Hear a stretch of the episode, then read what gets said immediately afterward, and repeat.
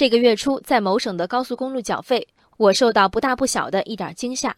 想必高速公路公司组织了统一培训，连续经过的几个收费站，收费员都突如其来的以露出六到八颗牙的幅度对我笑脸相迎。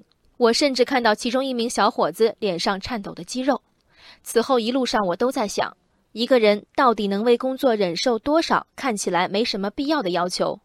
福建南平光泽高速收费站一名女收费员的遭遇，还是刷新了我的想象。一段被疯转的视频中，在收费站停车的驾驶员手持通行卡和收费员对峙近一分钟，两人的手都悬在空中，相距仅几厘米，但没有一方欠身往前够一够。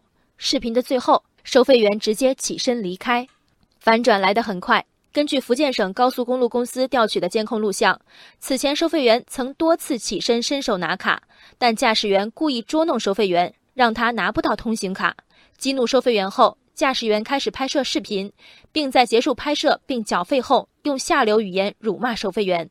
有负责人称，福建高速公司本想就此公开辟谣，但考虑到可能产生不良的社会影响，决定低调处理。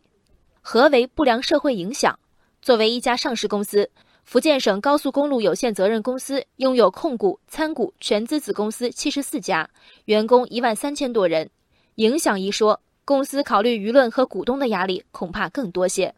作为新闻从业者，我常常能接触到和福建高速一样担忧负面新闻社会影响的采访对象。除了不愿自己的名字被安上热门新闻，他们还常常有一种幻想，就是等风头过去了就好了。互联网时代没有真正的遗忘，你不记得，云记得。无辜者真正能选择的是以什么样的形象被记住。低调的福建高速公司。因为隐忍不发，甚至事后还对收费员进行批评教育而受到网友好评了吗？据公司人士称，收费员的遭遇并非偶然。一众有事儿没事儿对年轻女收费员恶作剧一番的老司机们，是否为公司的深明大义感化，并由此决心痛改前非？都没有。沉默者被记住的只有沉默。更糟的是，舆论记忆中，福建高速成了一家不愿为辛劳的夜车司机起身。没有服务意识的傲慢公司，这就是所谓的优良社会影响吗？公司口碑的折损是一个缥缈的概念。对公司口碑负责的人，不会因为已经发生的有明确责任人的事件而白白背锅，却有可能因为接下来自己不妥当的表态而被累积。对于当事的个人，比如福建高速的这名收费员呢？个人精神和名誉的伤害是真切可见、挥之不去的。当我们谴责一个平台没有担当，一家公司没有保护员工的文化，其实我们谴责的是一种制度。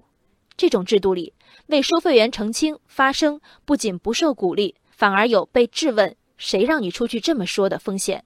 我相信，被拍下视频的那个凌晨，手悬在空中的一分钟里，二十多岁的收费员姑娘已经在脑海里反复过了几遍公司的规章制度。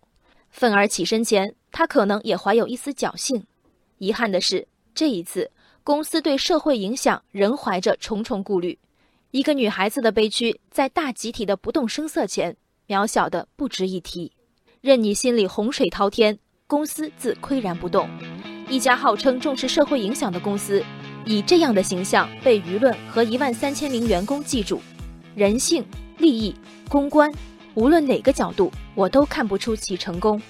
人生海海，见微知著。我是静文。往期静观音频，请下载中国广播 APP 或搜索微信公众号“为我含情”。